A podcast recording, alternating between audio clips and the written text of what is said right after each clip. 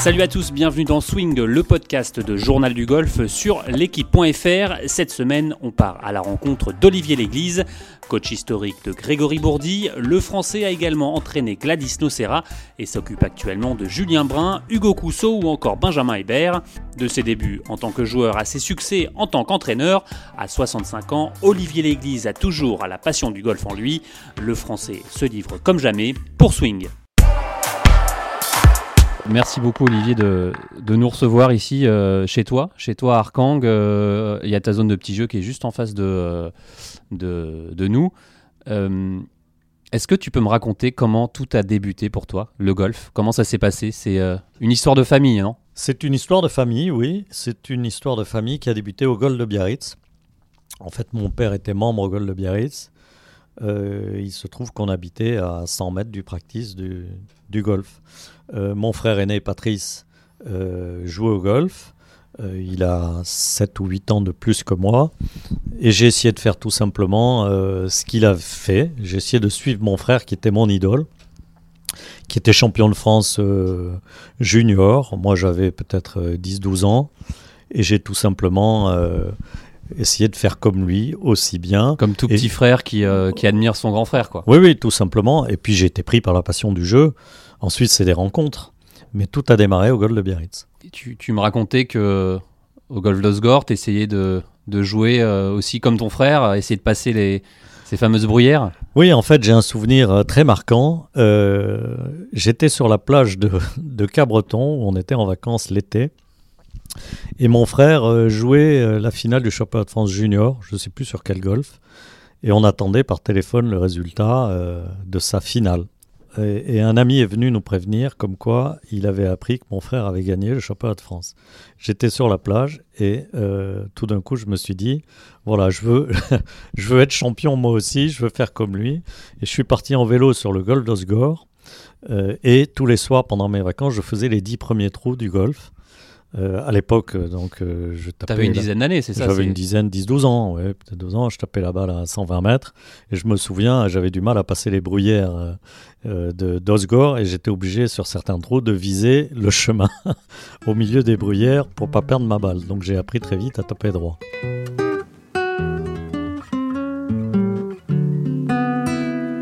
On, retourne au golf de, de Biarritz. Tu farfouillais un peu dans, le, dans tous les recoins. Tu avais trouvé ce, ce grenier, c'est ça, avec un peu une caverne d'Alibaba? Oui, en fait, euh, on était euh, quelques jeunes, très peu nombreux, il y avait très peu de monde qui jouait à l'époque. Euh, c'était vraiment le Gold de Biarritz, c'était notre jardin. le pour c'était notre. Pour restituer, on est dans. C'est quelle, époque? 1970, à peu près, voilà, j'ai 12 ans. Et j'avais découvert un grenier au-dessus du club, au-dessus du vestiaire. Et dans ce grenier, il y avait des centaines de clubs de golf qui avaient été abandonnés après la guerre parce que euh, le golf de Biarritz avait été construit en 1888 par les Écossais. Et puis après les guerres, ils sont plus revenus, mais les sacs sont restés. Ils étaient à peu près 600 membres. Donc tu vois le nombre de sacs qu'il y avait, c'était la caverne d'Ali Baba. Donc on imagine club en bois. Alors moi, j'avais pas de club, j'avais pas, pas d'argent pour m'acheter des clubs, j'avais ni balle ni club.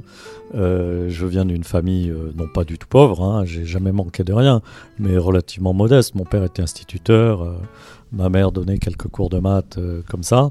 Mais euh, donc j'ai trouvé ces clubs et je volais les clubs. je peux le dire maintenant, ils appartenaient plus à personne. Je les ramenais chez moi, ils étaient trop longs, alors j'enlevais le grip en cuir, autrefois c'était le grip en cuir.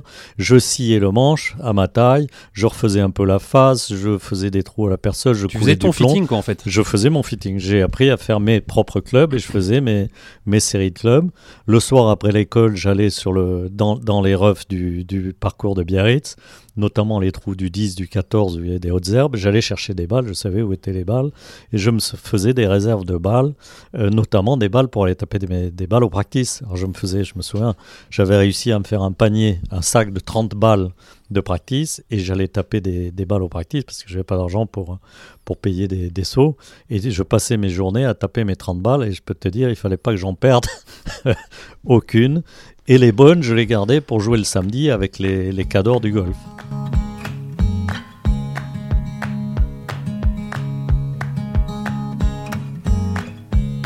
La, passion et le, côté euh, je veux devenir pro de golf, c'est devenu, euh, c'est venu rapidement aussi. C'est, euh, c'est encore une rencontre? Pro, je ne sais pas, mais en tout cas, la passion est venue tout de suite, quoi, parce que c'était, voilà, on connaît le golf pour pour tout ce qu'il peut nous apporter. Donc, euh, j'ai été très vite passionné. Je me suis dit qu'avec ce jeu, j'allais pouvoir euh, avancer, euh, avancer tout simplement, sans savoir où j'allais, mais j'avançais. Avancer dans, dans ta vie, c'est ça Avancer dans ma vie, ouais, ouais, voir ce que je valais, euh, voir si j'étais capable de, de franchir des étapes, de gagner des compétitions, etc. Donc ça a été, des, ça a été euh, pour moi un, un moyen formidable d'avancer. Et j'ai eu beaucoup de chance parce que d'abord, d'avoir une passion, euh, c'est bien, mais d'en faire ensuite, plus tard, euh, un métier en tant que joueur, en tant que pro, et puis euh, ensuite en tant que prof et entraîneur, euh, c'est beaucoup de chance. Tu me parlais d'une rencontre qui a un peu marqué, marqué ta vie. C'est Oui, alors j'ai eu, plusieurs rencontres en fait. Euh, la première rencontre, c'était au golf de Biarritz, c'était Pierre Irigoyen, le professeur qu'on appelait le sorcier. C'était un grand professeur de golf. Euh, les grands champions de l'époque venaient le, le voir pour euh, se, faire régler leur swing. Henri de Lamaze, euh, Brigitte Varango, en fait tout- tous les champions euh, amateurs de l'époque venaient le voir. Et j'ai eu la chance de, le rencontrer euh, lorsqu'il a eu terminé sa carrière d'enseignant à Chantilly, est revenu à Biarritz, d'où il était natif. Et on avait droit, avec les jeunes, on avait droit à peu près à 5 minutes le mercredi. Alors on attendait en file indienne devant son, son petit cabanon de practice. Et on avait droit à 5 minutes de conseils. Et je peux te dire qu'on écoutait religieusement euh, euh, les conseils qu'il nous prodiguait, parce que 5 minutes, c'était pas beaucoup, mais en tout cas, c'était toujours le setup, grip, position à l'adresse, euh, alignement. Et dès qu'il avait vérifié qu'on était bien, après, ça lui suffisait. Et nous, ça nous faisait la suivant. semaine Ouais. au suivant. Voilà. Alors j'avais été marqué par cette rencontre. Et puis, ce que je peux ajouter, c'est que Pierre Higoyen était un formidable joueur de golf. Pour l'anecdote, euh, il a joué euh, très souvent le British Open. C'est un ancien caddie qui avait suivi la, la lignée d'Arnaud Massy, quoi. Et euh, il avait joué plusieurs British Open. Il Ouais, me racontait on- on ses par- on British d'une Open. figu- on parle d'une figure du golf français. quoi. Ah oui, c'était une grande figure, Pierre Higoyen, une grande figure du golf français. Très très bon joueur, très remarquable joueur de fer, notamment. Il peut-être pas bien, par contre, de ce qu'il disait. Il me racontait ses British Open. Donc moi, un petit gamin de 12-13 ans, euh, euh, je rêvais, je rêvais de ça, quoi. Et notamment, il avait joué en 1930 à Eulec, le British Open. euh, à Liverpool, après- par contre à Liverpool. Ouais, hein. absolument. Où avait gagné Arnaud Massy d'ailleurs. Et après deux tours, il était en tête. Et le dernier tour, à cette époque, il jouait 36 trous. Et il a joué les 36 derniers trous dans la partie contre euh, Bobby Jones. Voilà, il me racontait cette partie. Il avait mal joué, très mal peté. Euh, bref, et on le voit d'ailleurs brièvement sur les images du euh, British Open sur le site euh, 1930. On le voit au départ du 1, au 18. euh, voilà, Pierre Higoyen avec sa petite moustache. Quand ce, prof nous racontait ces histoires, on l'écoutait et, et de temps en temps, il prenait un club. Il avait un- une petite pancarte à 50 mètres et il était âgé, il avait 75 ans. euh, et de temps en temps, on faisait un petit concours de wedge sur le 50 mètres. Euh, voilà, il n'avait qu'un œil, il avait perdu un œil à la guerre, mais je peux te dire qu'il vo- il voyait très très bien. Donc ça, c'est une, une première rencontre qui t'a donné envie d'être, euh, de faire le golf, que le golf rentre vraiment dans ta vie. Oui, quoi. oui. Mon frère, Pierre Higoyen. Et puis ensuite, la grande rencontre, c'est John Jacobs. Euh, je l'ai cité souvent hein, dans des interviews. euh, Là, plus pour Ça le côté coaching. plus pour le côté coaching, mais d'abord joueur. Euh, à ce moment-là, euh, je venais de passer pro, je crois. C'était peut-être ma première année pro. J'ai une vingtaine d'années. La fédération a fait venir John Jacobs comme consultant. Elle l'avait fait avec Bob Toski d'ailleurs. J'ai eu cette rencontre avec Bob Toski qui était absolument un, un type formidable, un joueur fantastique et un, et un coach super.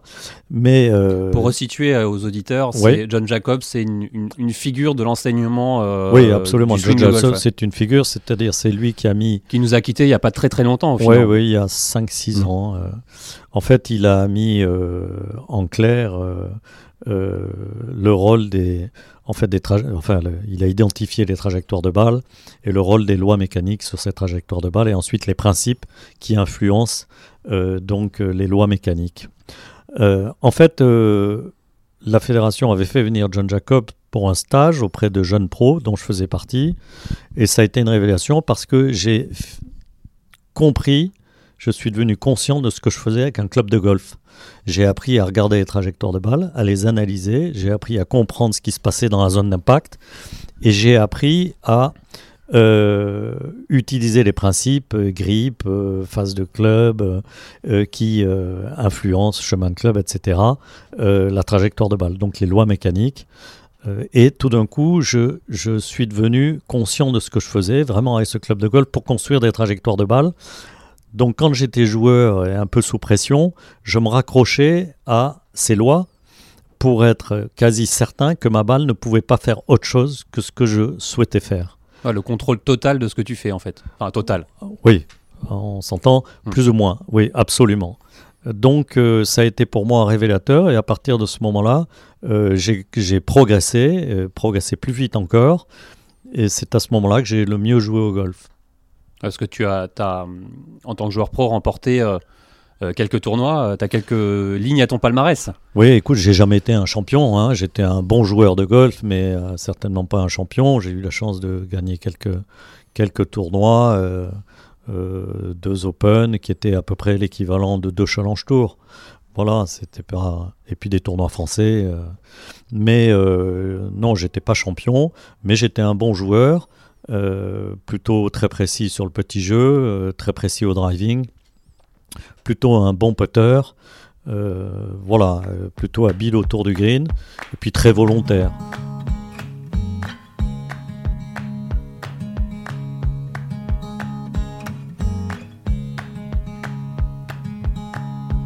J'ai joué un petit peu sur le tour européen parce que d'abord, euh, ma première année pro, on pouvait continuer à.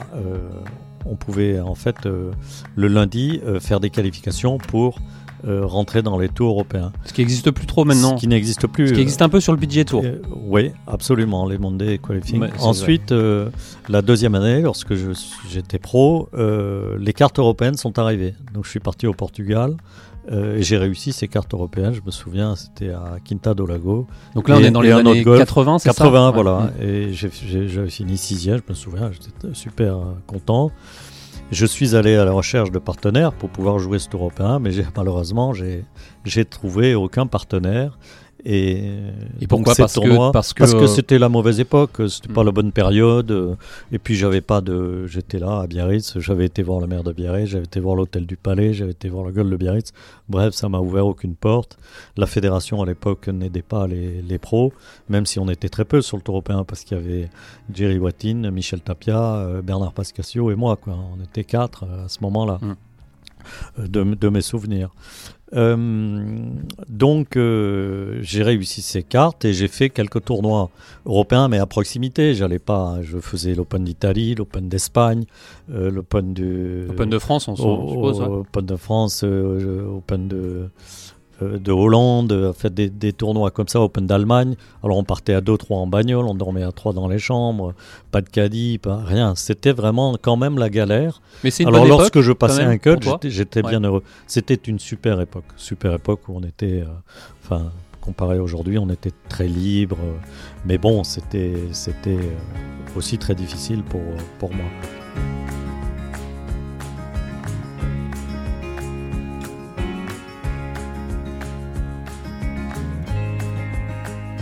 Le tour européen s'arrêtait en fait euh, au mois de euh, septembre et reprenait au mois d'avril. Donc, euh, entre-temps, il n'y avait rien. Alors, j'avais été en Afrique du Sud faire la campagne. En, voilà, en Afrique du Sud, avec les joueurs du Tour européen. Hein. On partait, en fait, c'était un charter qui amenait les joueurs du Tour européen faire la, campagne en Afrique du Sud. Et ça, c'était formidable. C'était l'époque Marc Magnulti qui gagnait beaucoup, Gary Player encore, etc. Harold Denning, tous tous les grands champions sud-africains. Donc ça a été aussi une, bonne expérience. Et puis, euh, et puis j'ai eu un accident au poignet qui a brutalement euh, mis euh, enfin, fin à, cette, à, ce début de carrière. à une période où j'étais encore en pleine hmm. progression. Donc je pense que j'aurais pu faire un bout de chemin en plus. Mais finalement, ça a été un mal pour un bien. tu as évidemment des rencontres pendant cette, ton, ta carrière de joueur. on pense notamment à Bernard Langer, que tu as, bien connu, non? C'est Oui, c'était. oui, en fait, j'avais. à l'époque, il y avait l'Open, l'Open Cacharel, qui était le championnat du monde de, des joueurs professionnels de moins de 25 ans. Euh, je m'étais sélectionné euh, dans cette compétition. À l'époque, la première année, c'était euh, les deux premiers du classement français. en fait, il y avait un classement français des jeunes pros. Voilà, j'avais gagné ça et j'étais parti là-bas et j'avais joué contre Bernard Langer. C'est le, le premier tournoi que Bernard Langer a gagné chez les pros. Ah, donc tu ne l'avais pas battu? Non, je ne l'ai pas battu. Il m'avait bien battu. J'avais été pas bon, si ce n'est mauvais, dans mes souvenirs mais on avait euh, sympathisé et ça avait été euh, pour moi euh, une, de cette, cette je me souviens c'est un souvenir fort parce que j'avais décelé tout de suite qu'il était hors norme. Hors norme parce que c'était un personnage taciturne mais tellement volontaire tellement travailleur, travailleur. oui. Absolument.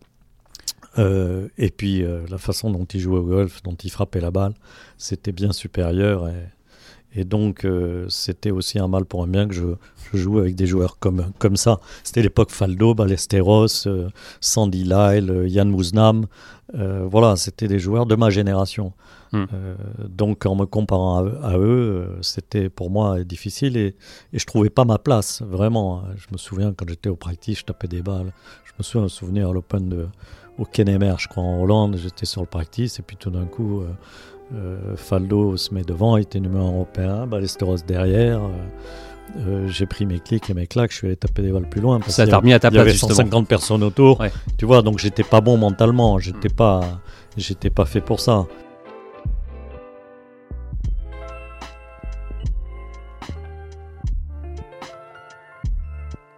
un autre souvenir aussi, je crois que c'était là aussi, ils avaient invité Sam Snead comme euh, guest, euh, tu vois. Euh, et c'était. Le Tiger Woods de l'époque avait Non, parce qu'il avait 60. Il devait avoir 60 ans à hmm. l'époque, tu vois, 65 ans. Mais je me souviens, j'avais fait du putting à côté de Sam Snead. Et ça m'avait marqué parce que tu sais, c'est ce fameux joueur qui peut-être il, cherchait, il était comme de Chambaud aujourd'hui, il cherchait de n'importe quelle manière comment arriver à la perfection, à, la perfection, à trouver, tu vois, sortir des sentiers battus et il peut sur le côté, quoi. Et c'était, c'était totalement atypique et, génial.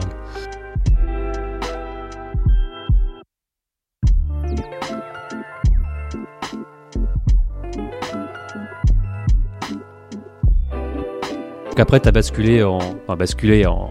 T'es passé coach. Euh, est-ce que déjà, faut fallait être. Est-ce qu'il faut être un. C'est pas forcément vrai, mais un, bon joueur de golf pour être un bon coach? Euh, Pas forcément, mais c'est un plus. Après, il faut des qualités humaines, pédagogiques, euh, euh, psychologiques, mais, mais en tout cas, d'avoir connu le milieu, c'est quand même un avantage. Parce que quand tu parles à un joueur pro de ce que c'est que, que perdre un tournoi au 18 ou mener un tournoi de bout en bout avec un point d'avance, même à, un petit, un petit niveau, comme je l'ai fait, si tu mmh. veux, un niveau moyen, c'est quand même, c'est quand même, ça a plus de poids. Et puis quand tu veux expliquer des choses, si tu n'es pas convaincu parce que tu as fait, tu peux pas être convaincant et tu peux pas être, tu peux pas montrer. C'est important de montrer aussi, de montrer un coup, de montrer un drive en fade, de montrer une sortie de bunker en spin. il faut quand même, euh, mais c'est pas une garantie, hein, loin de là, parce que souvent les anciens très bons joueurs sont pas forcément des bons coachs parce qu'ils imposent leur vision, ce qui a marché pour manque de pédagogie à tout le monde, absolument. Alors que euh, c'est pour moi l'inverse, c'est qu'on doit s'adapter euh, un bon coach doit s'adapter en fait euh, à la personnalité. Il doit avoir des principes, euh, mais en tout cas, il doit s'adapter dans la façon, dans la méthode, si tu veux, en fonction de chacun. Et tu as toujours voulu coacher des, des joueurs de haut niveau, on va dire, des joueurs amenés à aller sur le tour et, en faire fait, En fait, c'est venu, c'est venu lorsque je me suis, donc lorsque j'ai eu cet, cet, accident au poignet que j'ai dû arrêter, je suis revenu au Gold de Biarritz euh, et on m'a proposé un poste d'enseignant. Euh, j'ai décliné ce poste d'enseignant, mais j'ai demandé à avoir un poste euh, d'entraîneur, d'être entraîneur d'une équipe de jeunes joueurs. Alors on a créé à ce moment-là un sport-études avec le lycée de Biarritz, et j'ai choisi une quinzaine de gamins qui débutaient. certains complètement, certains à moitié, pour créer ce, team.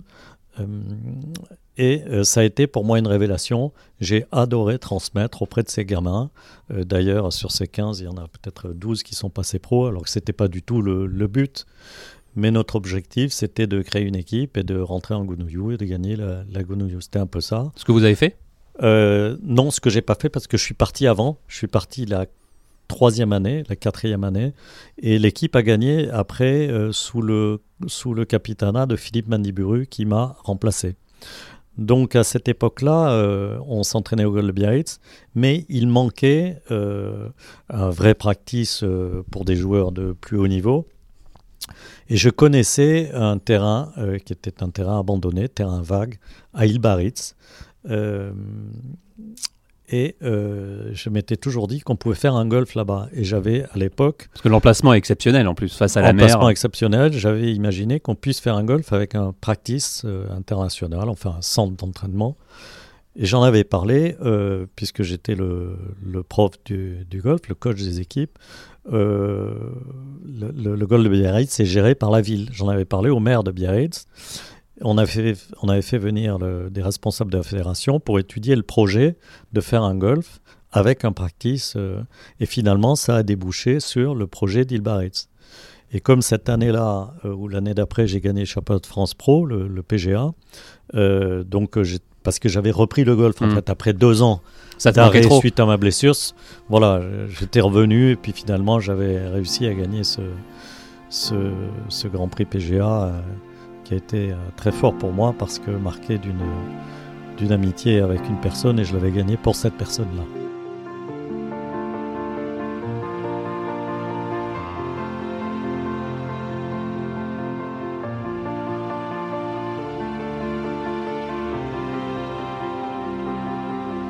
Me voilà de retour un peu en avant et on m'a demandé d'inaugurer tout simplement le centre d'Ilbaris que j'ai inauguré et je suis devenu le Touring Pro du Gold Ilbaris les deux premières années. Je crois qu'on l'a inauguré, je l'ai inauguré en 1988 et j'y suis resté jusqu'en 1990 en tant que Touring Pro. Et ensuite, euh, Philippe Mandiburu est venu et il a pris la, direction du centre pour euh, participer à son, à, son lancement euh, pendant plusieurs années. Voilà. Alors quand on pense Olivier Léglise, on pense forcément Gladys Nocera, Grégory Bourdi, Benjamin Hébert. Comment, comment, comment ces collaborations ont, débuté euh Alors, en étant à Ilbaritz, euh, mon rôle de coach a pris une dimension supérieure. C'est-à-dire que j'avais un outil de travail exceptionnel. Et là, j'ai étendu mon, mon rôle de coaching auprès de joueurs extérieurs au club de Biarritz. Et comme j'étais euh, relativement Joueur de reconnu en France, oui, enfin de, de, niveau. Euh, donc pas mal de joueurs sont venus vers moi et le premier, ça a été Greg Bourdi. Greg Bourdi avait 13 ans. Il était formé au Gold de Bordeaux, remarquablement bien formé par Monique Sobabert, euh, qui était une super prof, excessivement euh, rigoureuse, méticuleuse et qui formait très très bien les gamins. Mais il avait besoin d'un complément de coaching auprès d'un ancien joueur. voilà, donc il est venu me voir et ça a été une rencontre formidable parce qu'on a commencé à... Et vous êtes toujours ensemble? On est toujours ensemble, 20, 20 et quelques années ensemble. Après, on est ensemble.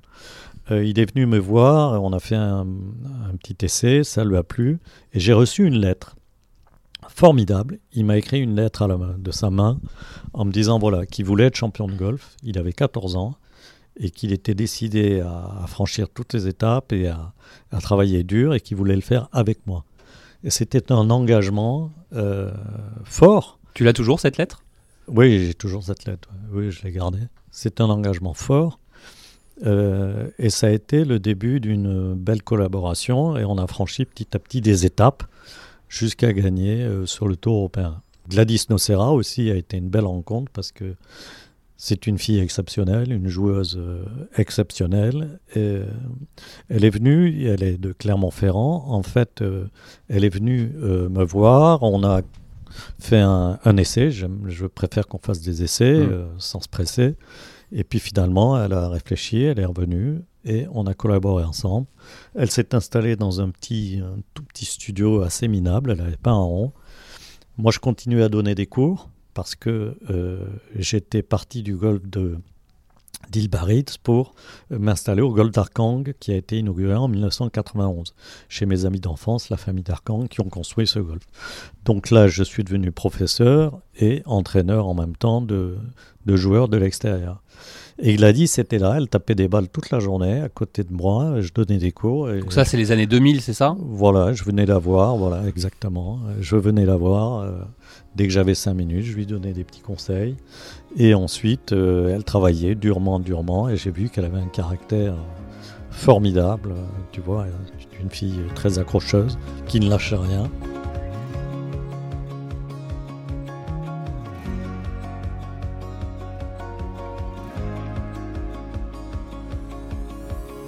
Ça a été une belle collaboration. On a collaboré, on a travaillé ensemble pendant à peu près 7 ou 8 ans, jusqu'à ce qu'elle devienne numéro 1 européenne. Euh, En 2008, ouais. En 2008, on a à peu près gagné 11 tournois, je crois, ensemble, sur le tour européen. Plus euh, quelques-uns en dehors, je crois, le, la NZ, euh, le Maroc, etc.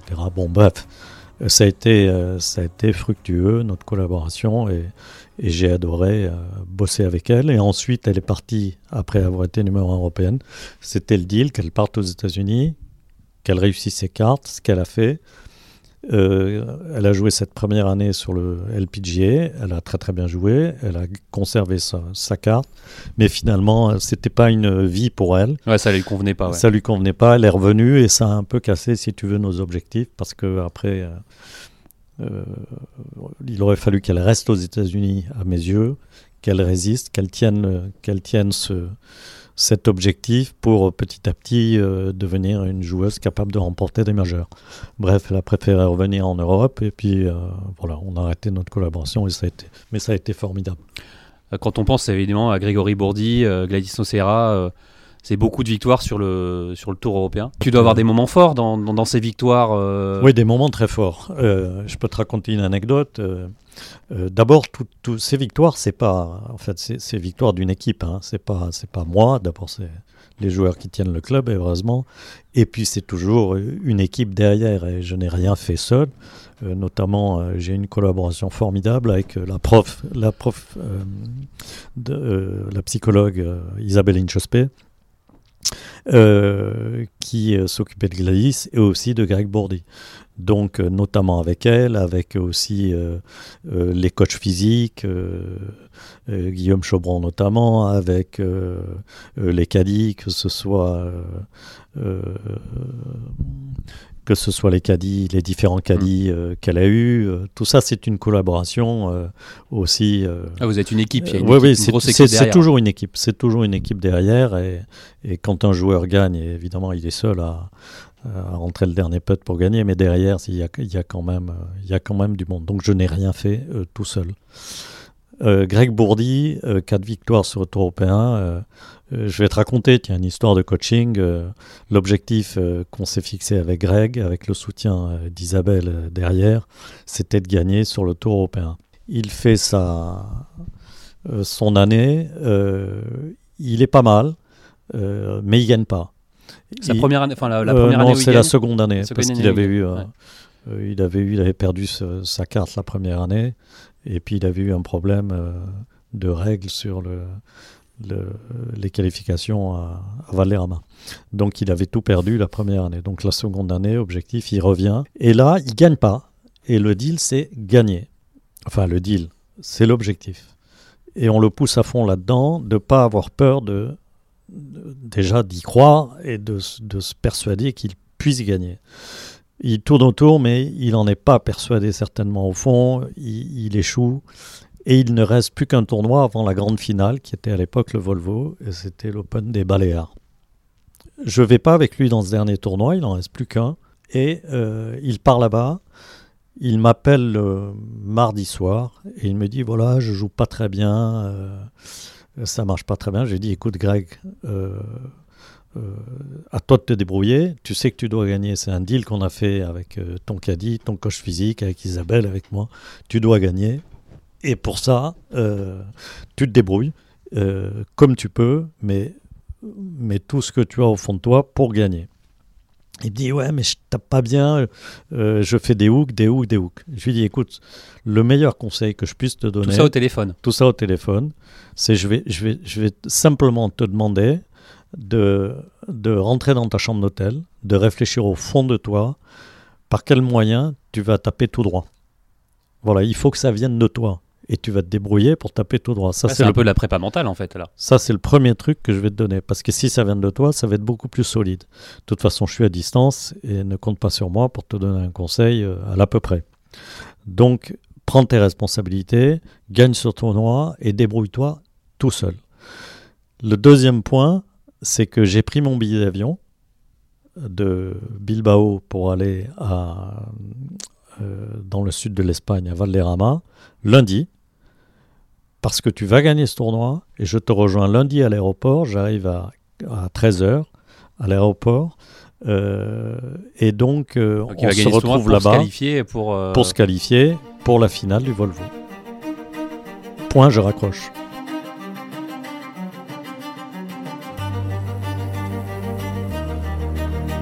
C'était pas vrai du tout, j'avais pas pris mon billet d'avion.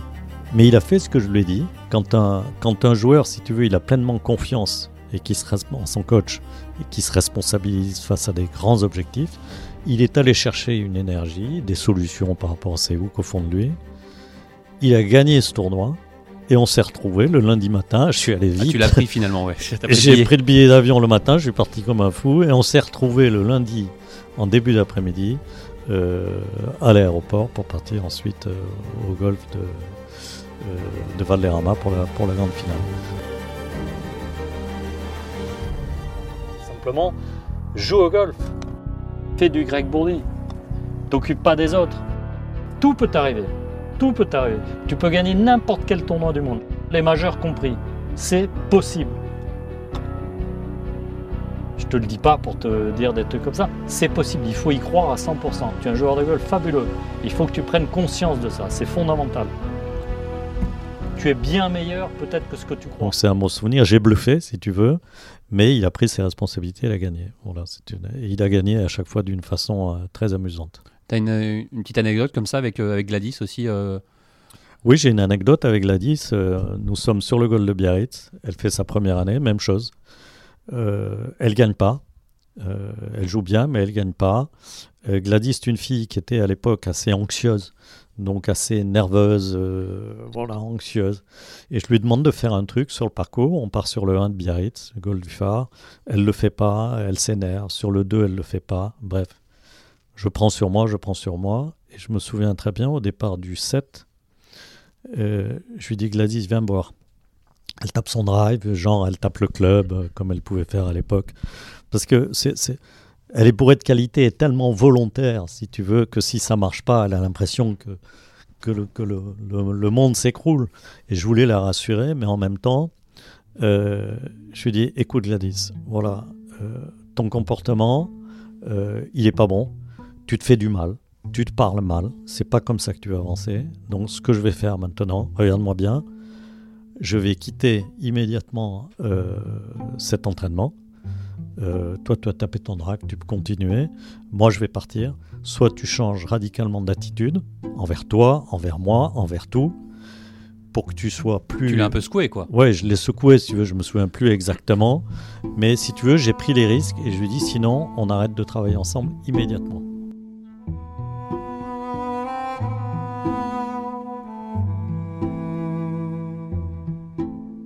Et si tu veux, à un moment donné, il faut frapper fort. Et je me souviens, elle avait les larmes qui lui coulaient euh, des yeux, elle est partie. Euh, Elle a appelé, je me souviens, Isabelle Inchospé. Euh, Elle était très, très, très abattue par mon comportement qui était un peu radical sur le moment. Euh, parce que je aussi lui ai un dit, coup de bluff, écoute, non, c'était pas un coup de bluff, parce que j'étais convaincu qu'elle avait toutes les possibilités pour gagner, mais il fallait qu'elle change d'attitude. Et je lui ai dit, si tu veux gagner, tu dois changer radicalement d'attitude. Donc elle a été très choquée, euh, elle pleurait, elle a appelé Isabelle au secours, qui l'a en fait remontée euh, par rapport à ce que je lui avais dit, et qui l'a accompagnée dans ce travail-là. Et je crois, si ma mémoire est bonne, un mois après, elle a gagné son premier tournoi. Closing 66 for a total of 29 under meant the French woman would not only win her fourth title of the season, she would break a few records along the way. The victory also put Sarah at the top of the New Il y a Star des moments forts. En changeant d'attitude. En changeant d'attitude totalement. Et ça a été le début, si tu veux, d'une belle collaboration. Beaucoup de joueurs, tu as été coach fédéral, donc tu as eu beaucoup de joueurs. Euh, Oui. Notamment Victor Dubuisson, un joueur à part. Dans, euh, Oui, alors Victor, c'était une semaines, collaboration rapide. Écoute, euh, oui, c'est- on est au mois de septembre, il, il m'appelle. Il avait commencé à, en fait à travailler avec Benoît du Colombier. Je sais pas pourquoi ça n'avait pas fonctionné, donc il m'appelle au mois de septembre euh, pendant le Denil. Je suis au Denil. Et puis finalement, à 5 heures du soir, on va sur le parcours. On joue, on fait les 18 trous. Je me souviens, euh, on a fini à 10h moins le quart le soir. On a fait une petite photo sur le pont au 18. Euh, je pouvais rien lui dire. Pont de, le pont de Saint-Andrews. ouais. Pont de Saint-Andrews, voilà. Euh, il jouait remarquablement bien. Il avait sa façon à lui de s'entraîner. Euh, il voulait simplement mon avis sur éventuellement son changement de backswing. Euh, On se sent un Sur peu son in- putting. On se sent un petit peu inutile dans ce moment, dans- à ce moment-là ou euh, on se sent un peu, ouais. on se dit qu'est-ce que je vais lui dire? Voilà, qu'est-ce que je peux faire en, en- en conservant son, son, enfin, en respectant son style? Voilà, il a un style particulier dans sa façon de faire, dans sa façon d'être, dans sa façon de faire son swing aussi. Euh, donc, que tu avais, que tout de suite décelé chez les jeunes aussi d'ailleurs. Tu nous avais, tu m'as raconté ça que tu l'avais Oui. vu euh, avec les jeunes. Tu avais, on voyait tout de suite qu'il était à part. Oui, bon, d'abord, c'est un, c'est un type, euh, c'est un joueur absolument euh, génial, qui a un talent fou. Bon, bref, je lui ai rien dit, mais il était très heureux de cette collaboration. Et, et le, le premier tour, de- le lendemain, le jeudi, il a fait 62 à Saint-Andrews. Ça m'avait marqué parce que, franchement, je lui ai rien dit. Ça n'a rien à voir avec moi. C'est pas ça que je veux dire, mais, simplement pour te dire que ce, joueur-là, il était exceptionnel il a besoin de personne. Bref, ensuite il est parti faire les cartes euh, américaines et là il s'était blessé à l'épaule, je crois au deuxième stage. Oui, au deuxième stage. Et ça l'avait beaucoup, beaucoup euh, euh, Perturbé. enfin, perturbé, affaibli, démotivé. Je me souviens, il a déclaré qu'il arrêtait de, de jouer au golf, ça n'intéressait plus. Bref, un peu du Victor, quoi. Up and down. Et puis il me rappelle au mois de, au mois de février ou janvier euh, pour partir à Abu Dhabi avec lui. euh, voilà, j'ai recommencé cette collaboration à Abu Dhabi. Et ensuite, je suis parti faire un stage avec lui sur la côte d'Azur. Euh, et euh, là, j'ai vu en entraînement que c'était formidable. C'était sa façon de s'entraîner. Il m'a expliqué comment il avait fait depuis gamin. En fait, il s'entraînait beaucoup sur le parcours uniquement. Et il jouait contre le parcours, euh, en jouant d'ailleurs deux balles plus mauvaises. Il essayait de faire le par, ce qui est excessivement difficile et ce qui est pour moi la meilleure manière de développer ton caractère euh, face à la compétition. De scoring, ouais. De... Le scoring. Alors, certes, il allait peut-être pas beaucoup sur le practice, mais il n'y avait pas besoin parce qu'il tapait très bien la balle. Il avait des bases formidables, grip, posture, il frappait la balle remarquablement bien. Il savait ce qu'il faisait avec un club de golf. Il n'avait pas besoin de passer son temps en practice. Et j'ai suivi donc euh, cet entraînement avec lui. J'ai passé la semaine avec lui et, et je me souviens sur le dernier trou, il avait besoin de, de faire un birdie. Il était plus un pour à deux balles plus mauvaises. hein. Il était plus un. Il avait besoin de faire un birdie pour finir dans le par À l'entraînement. hein, à l'entraînement. Et vraiment, il pouvait pas faire plus de trous tellement qu'il donnait, tellement qu'il faisait l'effort. Et je me souviens, c'était un par 3, on avait terminé par un par 3, il avait mis ses deux coups de fer à 5 et 6 mètres, donc il a remis les deux balles à celle-là plus loin, à 6 mètres. Il a rentré le premier putt, et je me disais, il va pas rentrer le second quand même pour faire son birdie et finir dans le par total. Eh ben, il l'a rentré. Il a rentré les deux putts de 6 mètres. Il est fini dans le par. Je peux te dire qu'il était épuisé et j'ai trouvé que cet entraînement était formidable.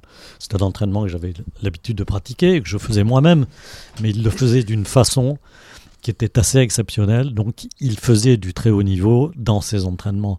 Donc, il est prêt à jouer n'importe quel tournoi euh, sans avoir besoin de, s'entraîner. Après, on n'a pas passé la semaine à jouer au golf. On a, fait pas mal de, concessionnaires pour voir des belles voitures.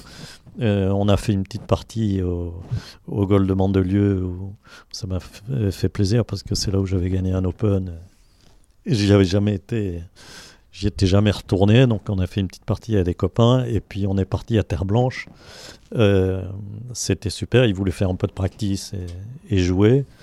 Euh, juste l'anecdote, on arrive à Terre Blanche, Alain Alberti, qui s'occupait donc de l'académie à l'époque, nous donne son box avec des balles, des caméras partout, des ordinateurs, enfin formidable.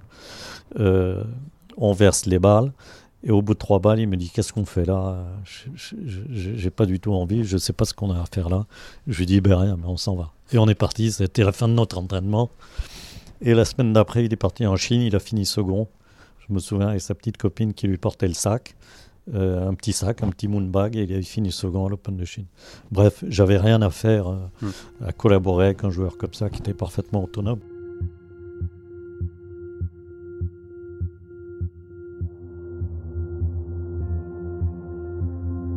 Je pense que c'est un garçon qui a besoin de créer une vraie relation qu'il a réussi à créer avec Benoît du Colombier.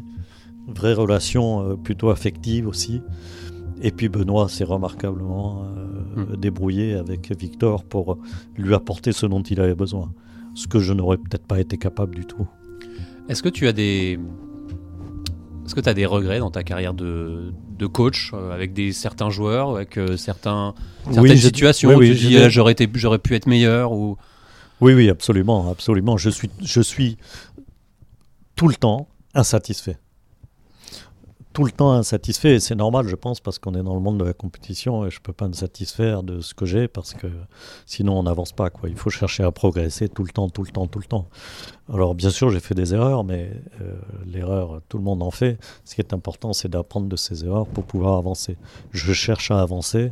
Tu plus content de, à titre personnel quand euh, un joueur de ton cru et un de tes poulains, on va dire, gagne une victoire que toi quand tu gagnais des victoires personnelles? Écoute, euh, oui, euh, c'est- pas le même plaisir, mais c'est c'est un plaisir qui rassure de toute façon parce que tant que t'as pas gagné, euh, tu sais pas ce que tu vaux. Donc pour moi, ça a été ma première victoire, ça a été, euh, euh, ça a été formidable. C'était, je me souviens, l'Open de Bordeaux.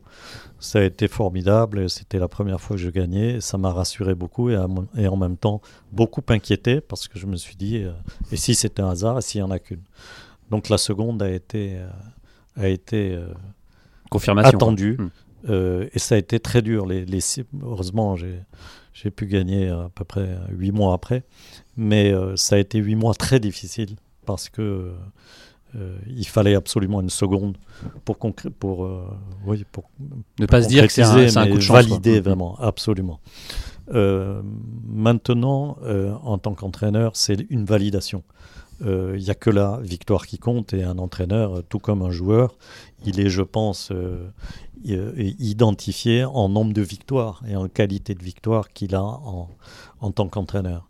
Euh, oui, c'est une validation. La victoire qui valide le travail, bon, euh, bon ou pas, hein, s'il n'y a pas de victoire, euh, forcément, c'est un échec. C'est pour ça que je suis toujours insatisfait parce que j'attends les victoires avec impatience.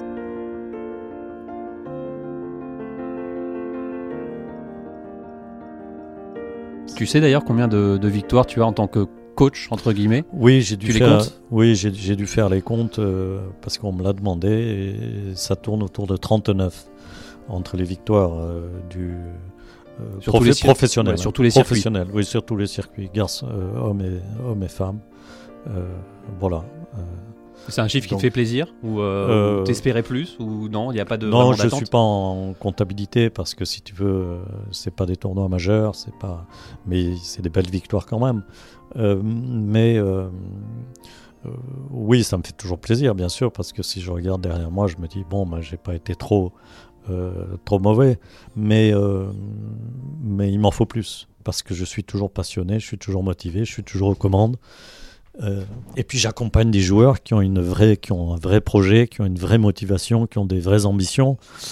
Euh, je les accompagne, euh, si tu veux. C'est pas moi qui conduis. C'est comme un peu. toi qui T'es en- peu. bagnole.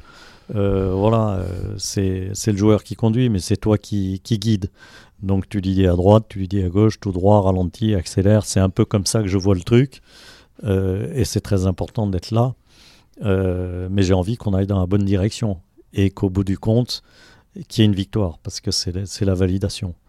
Ta philosophie d'enseignant, c'est quoi? Quand tu coaches, c'est quoi? C'est Alors- dis d'adapter aux joueurs, mais euh, Oui, oui, il faut s'adapter aux joueurs. En fait, euh, c'est des discussions.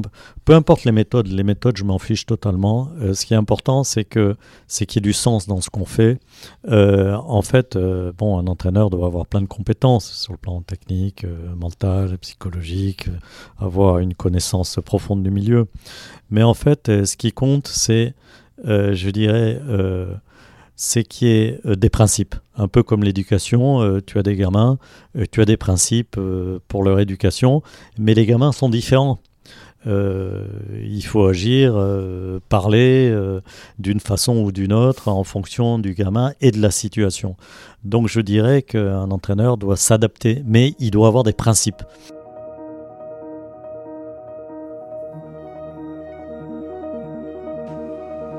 Moi, si tu veux, pour définir ma, ma- ma façon de faire, qui n'est pas une méthode, parce que j'espère que j'ai plein de il méthodes. n'y a pas une méthode l'église. euh, non, mais je vais essayer de t'expliquer. En fait, euh, il y a un modèle euh, d'enseignement qui est basé sur les, sur les trajectoires de balles et les lois mécaniques. Ça, c'est le modèle. Et il y a des principes qui influencent les lois mécaniques. Euh, le grip influence la phase de club. Euh, la position de la balle dans le stance influence le chemin du club, donc l'angle d'attaque. Voilà. Euh, donc il y a des principes, si tu veux, qui influencent ces lois mécaniques et les trajectoires de balle.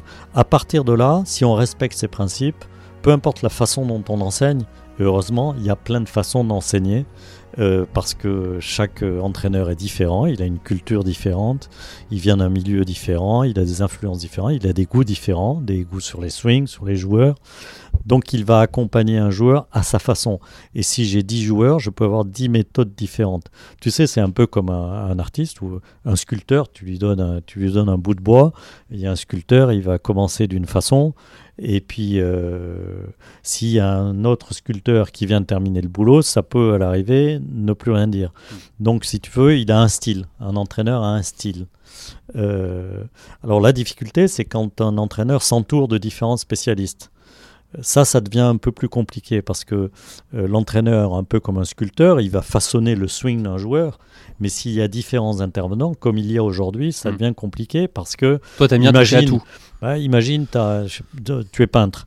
Tu commences un tableau, tu es un grand peintre, et puis il y a un spécialiste de la couleur qui vient de te dire que c'est pas la bonne couleur ou qu'il faut.